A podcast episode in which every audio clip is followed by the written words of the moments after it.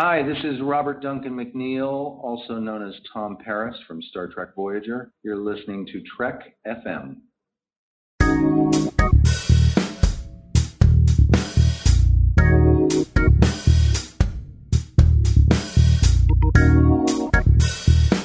Hello, and welcome to Season 2, Episode 22 of Commentary Trek Stars, a show which deals with the work of Star Trek creators outside of Star Trek.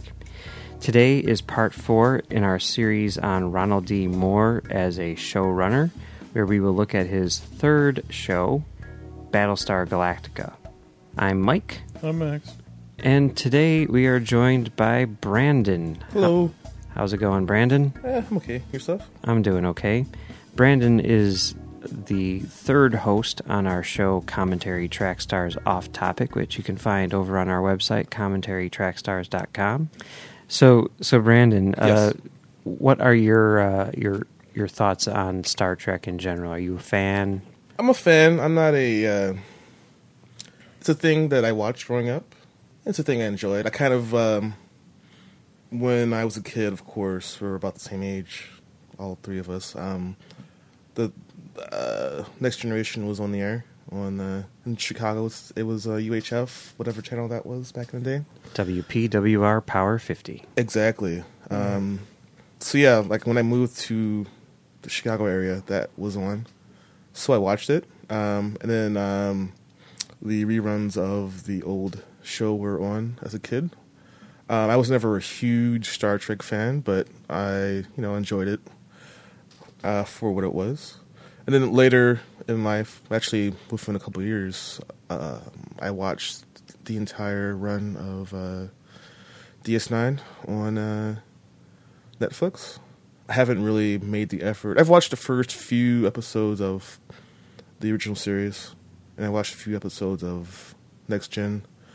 Yeah, I've I enjoyed Deep Space Nine a lot more as a show than I do the other series for various reasons. Mainly because it's one thing, one one cohe- fairly cohesive story, um, as opposed to more serialized shows. Um, and it's actually pretty similar to uh, BSG, which I guess we'll be talking about Yeah. as well. Well, well, let's get into to Battlestar Galactica then. Uh, this show debuted one week after Carnivàle's first season ended. Um, it was on the Sci Fi Channel. It's based on the 1978 television series by the same name, which was created by Glen A. Larson. The premise of this show is basically the same as the basic premise of the original series, but it's much darker and more realistic than that one was. The premise of, of Battlestar Galactica is Well, that I'm sorry. What is the premise of the original show? There are 12 colonies that are attacked by Cylons, and the entire human race is wiped out. And then there's a whole bunch of people from those colonies that survive in a ragtag fleet trying to escape the Cylons and find the last lost 13 colony called Earth. so basically the same as what we have now. Okay. the the new series was developed by Moore himself, and uh, he he ran the entire series from beginning to end. So it's very much, very much his baby. So, Branden, what are your thoughts on Battlestar Galactica? It still holds up as one of the uh, better shows, especially better sci-fi shows of the last ten years or so. I guess it definitely had issues, but it's still pretty tight, and it was compelling, and it's kind of stuck to, with a few exceptions, it stuck to the premise of the show from the beginning, and carried that out throughout to the end, which is admirable, I think. All right. What about you, Max? What are your thoughts on Battlestar Galactica? It was a massive, staggering, sort of monolithic thing that represented quality writing and really well made science fiction for television that was actually very impressive for a lot of different things, but also not perfect. And it's very easy for me to focus on the imperfections, but much more important than that is that it was a very good companion for the rest of TV, and it made almost everything else look stupid by comparison. All right, fair enough. I basically can't overstate how much I love this show. I think that uh, it is the best show that Ron Moore has done. I think it's the best show that I've ever seen. And I also think that it is the best piece of work by any Star Trek creator that's ever been made that I've ever seen. So I'm a fan. That's ridiculous.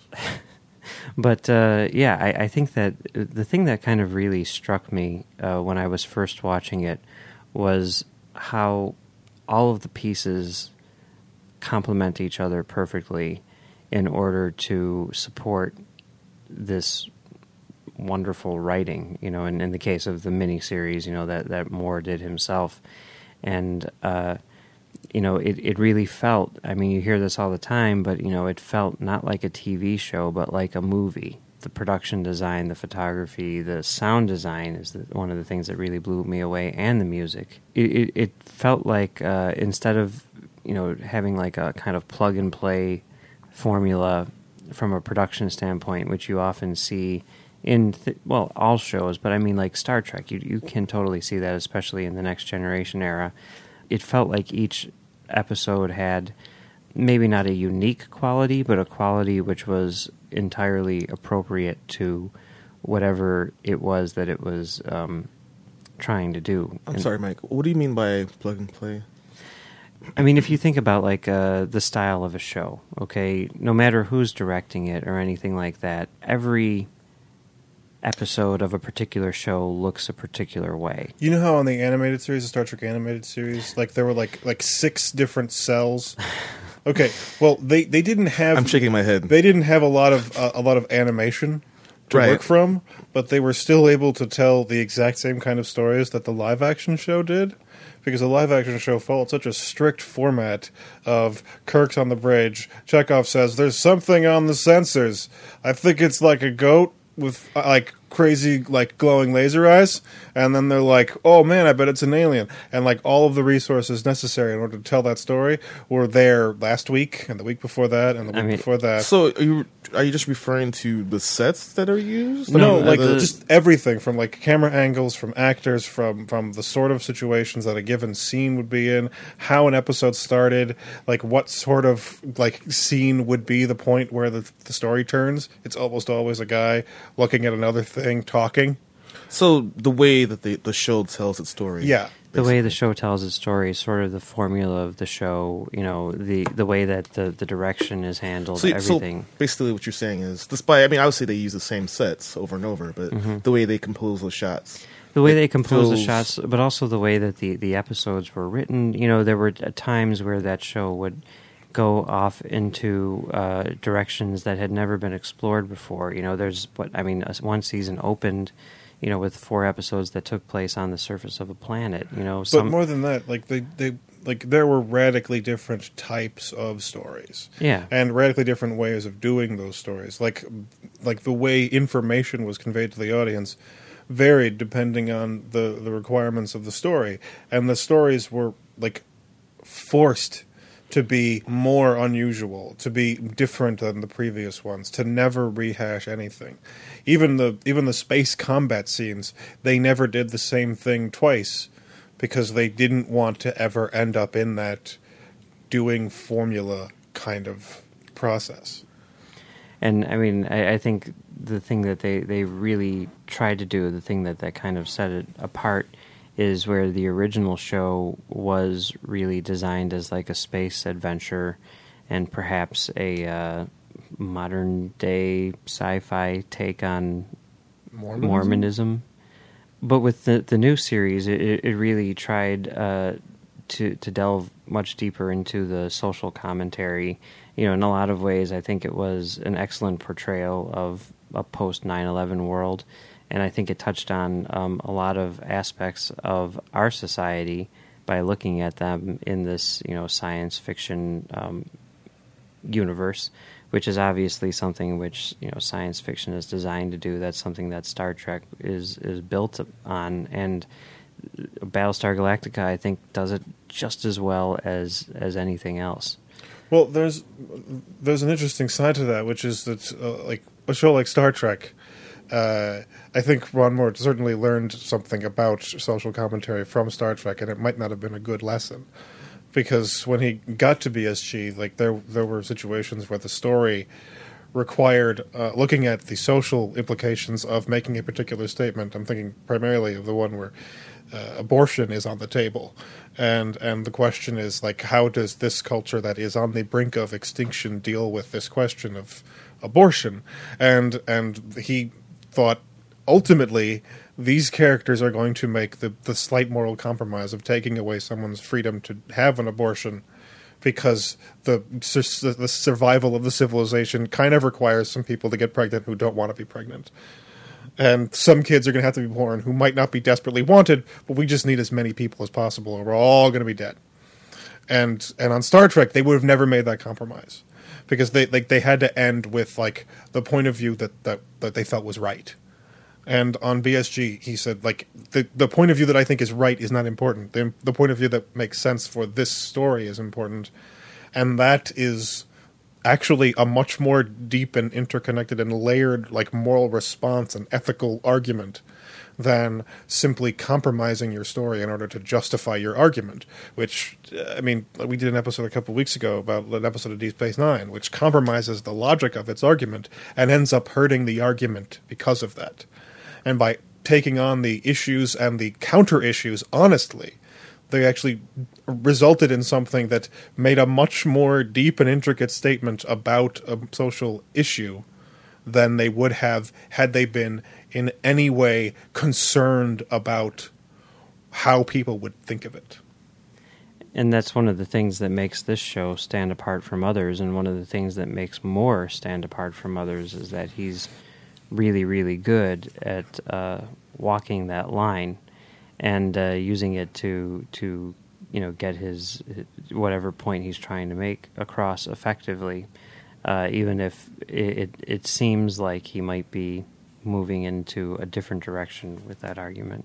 Well, I mean, but ultimately they're two different shows. Like Star Trek is your utopian future where you in a lot of ways you can talk about certain things, but I think you are in a lot of ways limited into how you can resolve those issues. But I, but like not not just like the context of the series, not just like the reality of it, but the way criticism of a social commentary issue was handled on it. Sure. And and on in Star Trek for a long time, it was handled by not sure. allowing such criticism, and and that was detrimental to its utopian vision because its utopian vision had no criticism. And without any criticism, it had no means to actually support a plausibility argument for itself. So the more you don't criticize that utopia, the more ridiculous that utopia looks and by being honest about like your utopia or your dystopia or your intended future you can actually result in a much more nuanced and plausible argument even if it means like putting your hope for a pretend, potential future on the firing line and see how it stands up to criticism let's just go back and take a look at, at, at how this series compares to the original series. Now, I know Max, you've seen the original. Branden, have well, you? Well, I was a kid. Okay, all right. have you have you seen it, Branden? I uh, watched the first couple, um, maybe the first episode when it was on Netflix. Mm-hmm. But yeah, it, it was kind of awful. I couldn't get. I think I finished the first episode. I was like, eh. Yeah, I've, I've, I've been sort of well. I was trying to force myself into watching the whole thing, and I, I got about halfway through it, and then it went off of Netflix, and I'm like, oh darn. It's back but, now. I know it's back now, so I, I want to finish it up because more than anything, I'm curious about what they do with Galactica 1980, which was the um, spin-off show, which happened a year after uh, well uh, the, the original was on. You say spin-off. Well, it really, was, it was on an altered version of it. Yeah, really, um, really, it's it's the um, it's like what happened with Airwolf where like their budget was cut like by 90% and they then cheated for the remainder of the lifespan of the show yeah. desperately trying to just keep doing something, no matter how ridiculously stupid and cheap looking it became. I mean, for those who don't know, the original Battlestar Galactica was on for one season, and at the end of the season, it was canceled. But in its place, they started up a show called Galactica 1980, which was basically the crew of the Galactica on Earth in the present day. Yeah, I mean, like they, it is, it is explained in the story. Like the story does say, like, well, they arrived, Mm-hmm. and it's present day, Yeah. but they're in hiding because they've got they've got spaceships and Cylons around their tail. So they used various. Oh, so there, there's these evil robots that are gonna that are following them, yeah. but they they're not gonna tell anyone. Well, no, they tell some people. It's it's actually oddly enough, it feels at times very similar to the way the Transformers interacted with humans. Like the Autobots have the Ark, and and the Colonials have the Galactica, and like they're both hi- in hiding, and they're both interacting with people and dealing with problems. It's very stupid. It is very stupid, but like there is something kind of like endearing about a show doing whatever it can to stay alive. So moving on to uh, how this show ties into Star Trek, uh, I, I think it's interesting uh, the influence that that you can see on this show from Star Trek.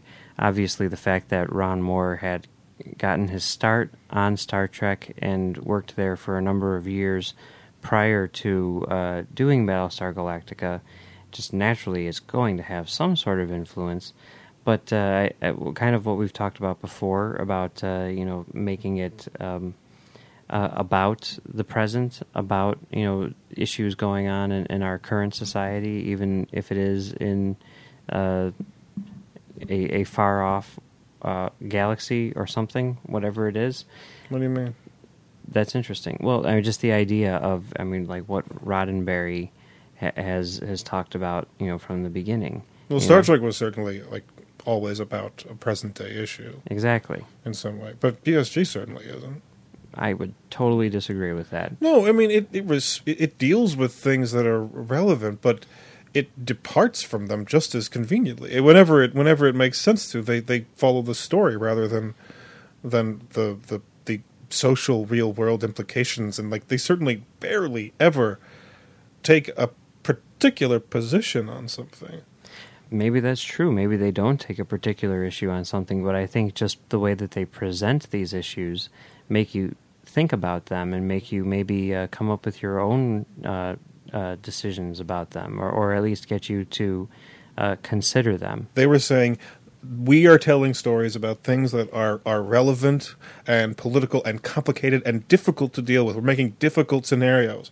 And the most difficult scenarios are the ones that we will have never figured out an answer for. Well, yeah, I mean, like they are making analogies to things that are either happening or have recently happened. Yeah. So there aren't answers to those. Yeah, they were Questions. intentionally not trying to talk about the real world. They were using the real world as resources for difficult stories, difficult conflicts and and challenges that didn't have obvious res- results. And by dealing with them in an honest way in their fictional environment, they were not saying this episode is about this real world thing because I'm not saying that's like a question of it being on the nose or not. I'm saying that this is not even an issue of it being on the nose or a one to one correlation. It's a complete inversion of that principle. They are not talking about the real world. The real world is where they got the ideas for this fake one. Obviously, the, the 9/11 thing is the kind of the frame of the of the show, but like if it were to parallel what happened with the U.S., obviously we would have invaded whatever Cylon country or whatever. Yeah. And of course, that would have been the wrong place. We wouldn't have found Yeah. WMDs, whatever, whatever. Colonel like Tigh would have been holding up like a little, like a like like sample, like a vial of like of, of some kind of Cylon toxin, and the corners would be cut off, and he'd talk about how we got to invade, otherwise we'll all be killed. Yeah, I mean, but like, it, again, I guess the point is, it's not about necessarily mirroring what's happening. It's mirroring, it's mirroring kind of key moments, as opposed to kind of trying to be accurate. The whole show is about how we felt after 9-11. and it's about the going from feeling secure to being insecure.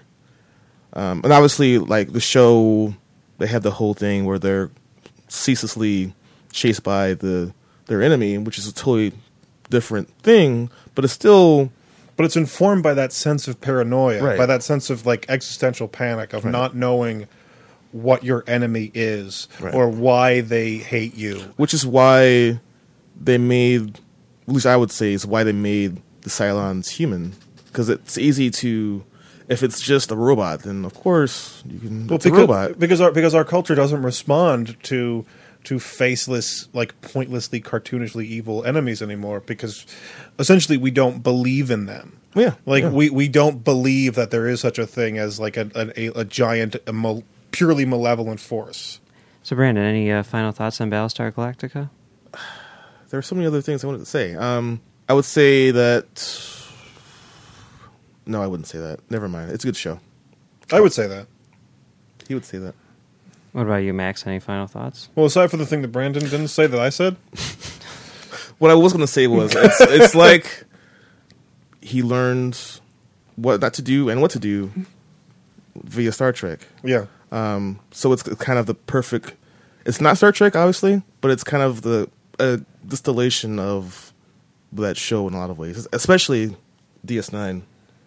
Um, dealt a lot with very similar issues. I agree with the idea that he learned what to do and what not to do from Star Trek, and I think in in a very weird way, a lot of the great things about BSG were informed by doing the opposite of Star Trek, and essentially all of BSG's problems were defined by doing the opposite of Star Trek. Because if you read the show Bible, it really feels like a guy desperately trying to not do anything like Star Trek.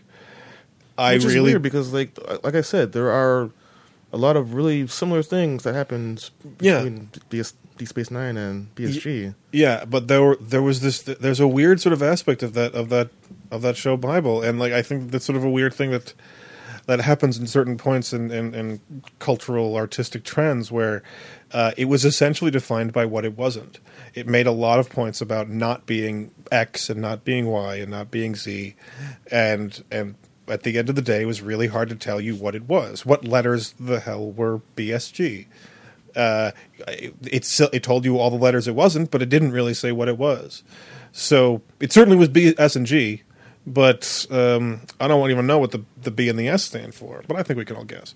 But you know that's sort of a that's sort of a problem for the show. But it's also where the show got most of its strengths. So it's a it's a it's a tricky little situation that that they that they had going on there. Well, I, I agree with both of uh, what you guys have to say. Um, I, just to add to that, I guess I would say, looking at it, you know, on its own terms, I, I do think that it's it's my favorite show of all time, and the, the miniseries really did a great job of, of grabbing my attention and and holding it for for a very long time. And while the the series itself has its ups and downs, I think even at its lowest points, it's still uh, much higher than than your average television show. And when it's working, it is uh, some of the most riveting anything I've ever seen. And to bring it back to Star Trek, you know, when I was watching Star Trek, particularly say Deep Space Nine, and seeing what it was they were doing with that show, I, I loved what it was they were doing, and I wished that they would push that even further. And, and and by doing that, you know, from a, a structural standpoint, you know, like with continuing storylines and whatever, So you want like like as much continuity in in, as, in DS9 much as continuity, had. and then also you know like the willingness to sort of like really go into deep dark places when you need to and stuff like that. Really, just sort of like take this as seriously as possible. And Yeah. I think I think when you do that, what you get is Battlestar Galactica. Yeah, some like not not shy away from the TV fourteen. Right. Just go for it, and Right. maybe even go all the way as far as you can. Right. Because you know, whatever, it's a sci-fi show where people die every week. Yeah. You know, let's let's stop pretending this is a kids show. Yeah. So Branden, as as someone who's uh, not a, a, a Star Trek fan, um, I, I, that's not what I said. Okay. If Okay. you were, if you Look, should let me rephrase that. Let me rephrase that. there's a lot of sh- shows on Trek FM for you to choose from, Branden. If you're interested in learning more about Deep Space Nine, you could listen to The Orb. If you're interested in learning more about uh, the the books and the comic books, you could listen to literary treks. If you if you wanna if you wanna listen to the Prime show where you get like Star Trek overall, you could listen to the Ready Room. If you want to listen to that, but with a British accent, you could listen to Trek News and Views. So there's there's there's a, a ton of shows for mm-hmm. you to choose from, and I know that the decision of what to listen to can be really hard. Well, here here's a clip of all the shows that we have on Trek FM, and you can pick the one which seems most interesting to you. So take a listen to this. Previously on Trek.fm, The Orb. Whoa. I think Sisko and Dukat, you know, in the best tradition of any kind of good writing, you know, the villain is a mirror, flipped mirror image of the hero, and that, you know, that's for Kirk and Khan and, and a whole bunch of great Star Trek. So, you know, you get Sisko and Dukat, and they have a lot in common with each other. Earl Grey. Jean-Luc Picard. because he's larger than life for 90% of the show. He is the captain. uh, Okay, like I'm going to ruffle some feathers right now. I'm just letting you guys know this is going to be controversial. But he is the captain that Sisko and Janeway wished they were. The Ready Room. The Voyager Conspiracy. Now, Daniel and I were talking about this in a, in a, in, in a prior podcast about the uh, the '80s moment, and so I, I can see Seven coming up. In this episode, I tried to download too much information in your heads. Try not to study too much in school. Try to diverse yourselves. Play with your friends. Go see your family. Information too can be a drug. Just say no, kids. To the journey! Voyager's funniest moments. They're seeing Sandrine's for the first time, and you see that pool shark guy who is such a chauvinist pig jerk, who says something to the effect to B'Elanna of something like, Treat a lady like a tramp, and a tramp like a lady. It works every time. And she says, Paris, did you program this guy? And he's like, Yeah, why? She said, He's a pig, and so are you. Commentary Trek Stars. Carnivàle. But they are also dealing with essentially general supernatural metaphysical concepts that are not limited to Christianity. So implying that there's a heaven and a hell in this, I think, is limiting because the show very clearly states that they are not playing by any simple rule book. Warp 5. Archer and the Prime Directive. in and of itself, that doesn't make it the correct one. I mean, you could argue whether there is even such a thing as a- an absolute moral position. That is, is a moral position in itself to say that we have moral absolutism versus moral relativism, and the Federation adopts a moral relativist position. Trek News and Views. Andorians. I don't think Shatner would have turned around and said, make sure one of them's an Andorian. no, his special effects would have been they all have to look like me. Yeah. Literary Treks. Ongoing 25. The Khitomer conflict begins. and then you get to this starbase where Kirk and his crew are about to embark on their five-year mission. They're they're eventually going to go on this mission. right? Yeah, eventually It, will happen. One of these days, Um, they're going to go. you know, it does kind of make me wonder if they if they're stalling because they They're don't- stalling, yes. yeah, they're stalling because of the film. And that's what else is happening on Trek.fm. So check out these shows. You can get a new one every single day, and uh, we offer them on iTunes, Stitcher, TuneIn, Windows Phone, Xbox, Zune, or you can stream them uh, or download them from from the website. Just visit trek.fm slash pd for podcast directory to get all the links. So, so Branden, where can people find you? Um, they, they shouldn't find me. They shouldn't find you. Well, if you want to find him, you can go over to comments. you can go over to our website, Commentary Track Let me get my phone. I'll get his current GPS coordinates. Well, if you want to find Branden, you can find him with us on CommentaryTrackStars.com, where we do Commentary Track Stars off topic each and every week. Although not this week, or the next week, or the week after, but Each and like every week, month. except for the ones where we don't. but he will be back along with us on Off Topic as soon as we start up Off Topic again. And uh, that's where you can find us too, or you can tweet us at ComTrackStars or email us at ComTrackStars at gmail.com. Thanks for joining us, Branden. And we will be back with Branden next week to talk about Ron Moore's fourth show, Caprica.